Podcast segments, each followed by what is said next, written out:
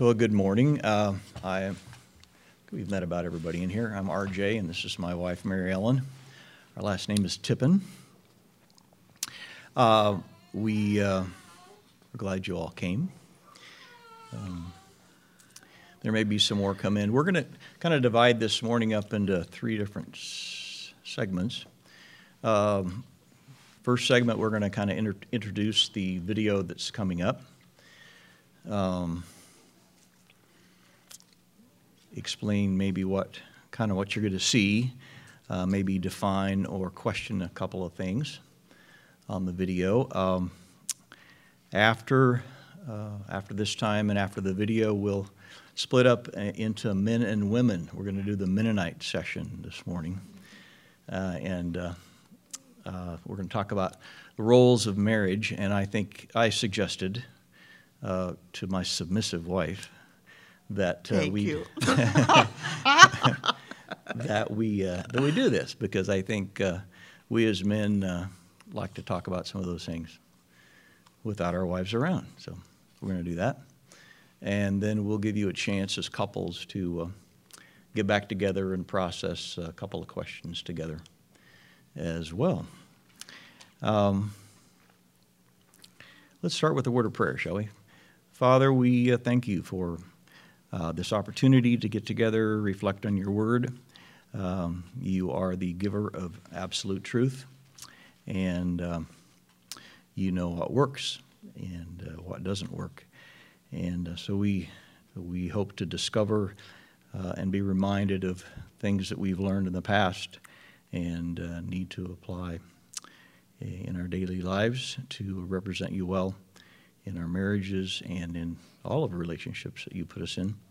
Uh, so thank you for this time, for the willingness of those who are here uh, to um, learn and participate, and uh, ask for wisdom as we represent your word today. In Jesus' name, amen.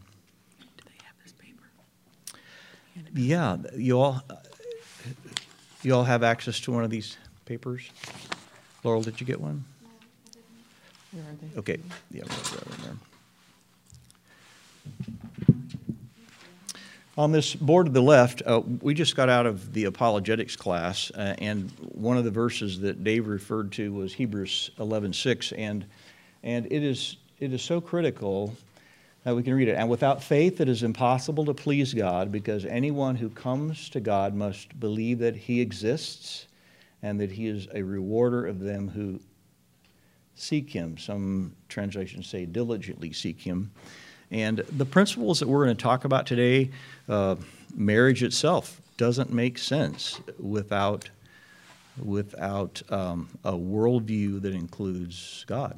And uh, so, uh, so if you really want your marriage to work, you really have to figure out what God, uh, God wants and what His principles are. And, and it takes faith to do that, because Uh, our, our natural inclination is to not do what God wants us to do. It's to do what our sinful nature wants us to do. So, uh, so, um, so we wrote down on our papers here, God designed different responsibilities for men and women in marriage. Note who the designer is, and that's what we're referring to here. The designer is God. He's, he's the perfect creator, and He's to be trusted. He is the perfect, perfect moral giver. And there are absolute uh, there are, are, are absolute laws that we can depend upon and uh, and live by. So uh, this is where question: where do we get our ideas of marriage? Uh, if if we didn't if we didn't have the Bible, where where would you say you've gotten your ideas of marriage? Uh, our parents, yeah. We were we were talking about this, and and I think we said we learned more how we didn't want to do it than the way parents. we wanted to do it from our parents. We both said, we can, we need to do it better than that. Which is true. Uh, at least we saw things we wanted to do differently anyway. So, and sometimes that's the best teacher, is to figure out how not to do something. And uh, so, yeah, other, other thought, how else? Just in general in the culture, how would you say people get their ideas about marriage? The media, okay. Yeah. Entertainment. Movies, yeah.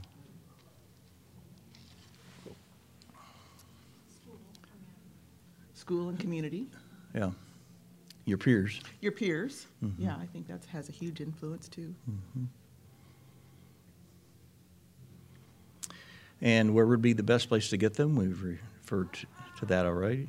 Whose judgment do we trust? Hopefully we trust uh, a God who created us and, and knows how to do things. Uh, though their responsibilities are different, men and women are still equal in value. That's a concept that we've talked about in the past. The video we'll talk about today as well. Uh, it's when we're using language, whether it's English or any other language, you, you wrestle with the semantics of things and the meanings of things. And it's sometimes difficult in our world to uh, uh, t to understand that there are responsibilities that different people have, but yet they are equal in value, and that's what we want to kind of talk about today. I was thinking of it in terms of kids, because we've got five kids, and the kids are all different, so totally different, but do I value one more than another just because they're different? No, I don't. I mean, I love them all, but they're totally different, so mm-hmm. It's kind of has that same sort of feeling of uh, equal but different. Uh, oh, Laurel was the favorite child, but just kidding. Since she's here. She was our favorite middle child. She was our favorite middle child. Yeah. uh, God, okay, part of these responsibilities. God says in the scripture, God calls a man to sacrificially love and lead their wives. Now, um, I'm a great example of how not to do it. I'm not perfect, and uh, we've been married for... What's nine from six? Three, forty-three years, and uh, and you know you you always have this perception as you'll get older and you'll get wiser and you, you'll get perfect at it, and there's not a week that goes by that uh, I'm sure when Mary Ellen hears something come out of my mouth, she probably thinks, "Where did that come from? And what do I do with that?" And I think the same thing. I go, "Where does it, what does God expect me to do with that statement that I just heard?" And um, and so it's it's a struggle, and um, but yet it is doable um, within God's principles. And uh, okay. Then God calls women to respect and support their husbands, and I'll read that scripture there. Wives, understand and support your husbands in ways that show your support for Christ.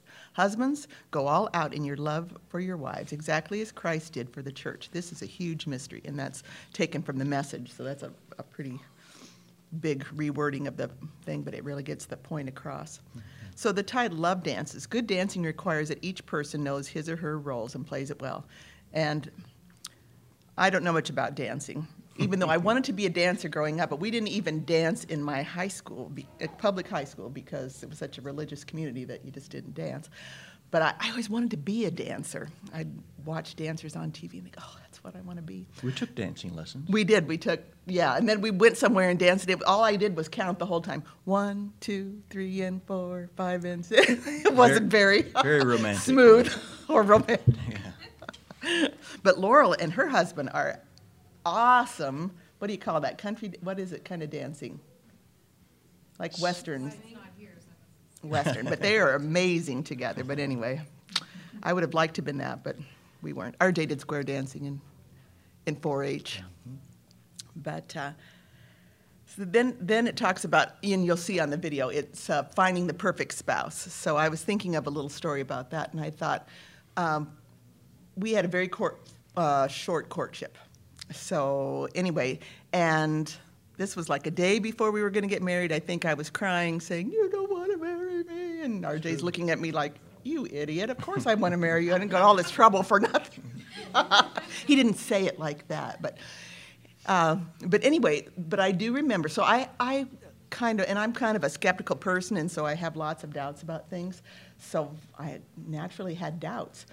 But I do remember, this is absolutely true, that when we were standing in the back of the church, I'm standing in the back of the church with my dad, ready to walk down the aisle, and I remember saying, "This is it. No more doubts, no more questioning. This is God's will for me. I am saying yes, and I am not going to question it anymore." And that, I, I don't know, God must have planted that in my heart. But anyway, it was a very good thing for me, because a doubter like me, and I said, "No, I'm not going to doubt that. This is God's will for me to stay with R J and be his wife." So that was kind of, so perfect spouse for me, not perfect in actions and every other way like that, but perfect because I had made a vow and a commitment to God. So. Role confusion. Well, we've uh, talked about this a little bit. Culture has created a gender blender, and they refer to this in the video, when it comes to roles and responsibilities of a marital relationship. Um, someone has, has to take the lead in a relationship, and that, that goes in any kind of relationship. I mean, you all work at different places. Uh, whenever you're involved with, our, with people, somebody has to take a leadership role. That doesn't mean that person is any more qualified or deserves that position. Uh, it's just what is needed in order to get things done uh, in a in a in a good in a good way. Uh, you want to talk about the fifty fifty? Uh, many couples begin marriage, and this is all. We have a little book from Family Life that goes along with the Art of Marriage, and it talks about the fifty fifty approach to relationships.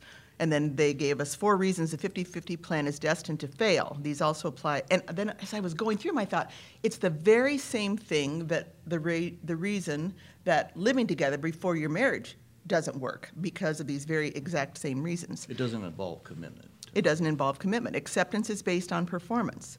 Giving affection is based on merit. Motivation is based, uh, for action is based on feelings. Rejection is based on focusing on the other person's weakness, basically.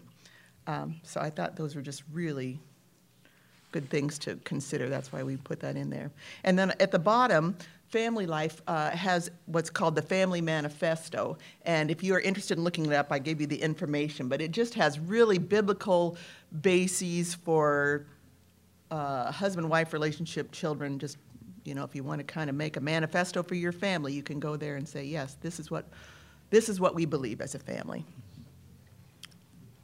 Ready okay. to watch the video? Uh, I think so. The, I would like to point out one thing. One of the topics in this video is talking about submission. And uh, I know in the guys' handout that, that we're going to go through, I put together a number of verses. I just did a search, uh, a Bible search on submission. And there's a lot of submitting going on in Scripture. And Uh, I would encourage you, wives, not to feel so picked on uh, through this video, because, I mean, the Scripture does say, wives, submit yourselves to your husbands. Now, the, the, the interpretation of that um, uh, needs to be carefully um, considered, because um, there's, it also, there's a lot, we're supposed to submit ourselves as Christians one to another. Um, we're supposed to submit to those in authority, Um, to our governing authorities. There's lots of submitting that's going on that Scripture has, talks about, and it's a principle that works. Um, and those, uh, the other thing I, that we will talk about as men, and maybe you will as, as women as well, uh, wives, sure, they're supposed to submit to their husbands, but we as husbands need to figure out a way to make it easy Uh, easier for our wives to be submissive to us. So there's a creative way to do that. Um, there's a verse uh, in Galatians talks about do not um,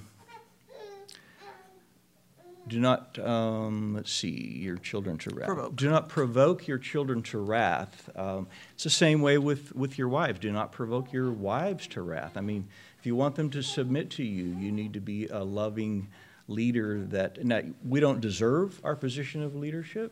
Um, none of us do, but it's a leader. It's it's a leadership position that God wants us to be in. So when you when you listen to the stuff going on in the video, you know, process the submission stuff in light of of what God wants you to do, and because ultimately we're we're to be obedient and submissive to God. So I think one of the examples that they use is is a little challenging. I think the woman's response Uh, in talking about how she was being submissive to her husband uh, could be left open for some good discussion. I think we'll talk about it as the men uh, as well. But uh, okay, so we'll see if we can get the video going.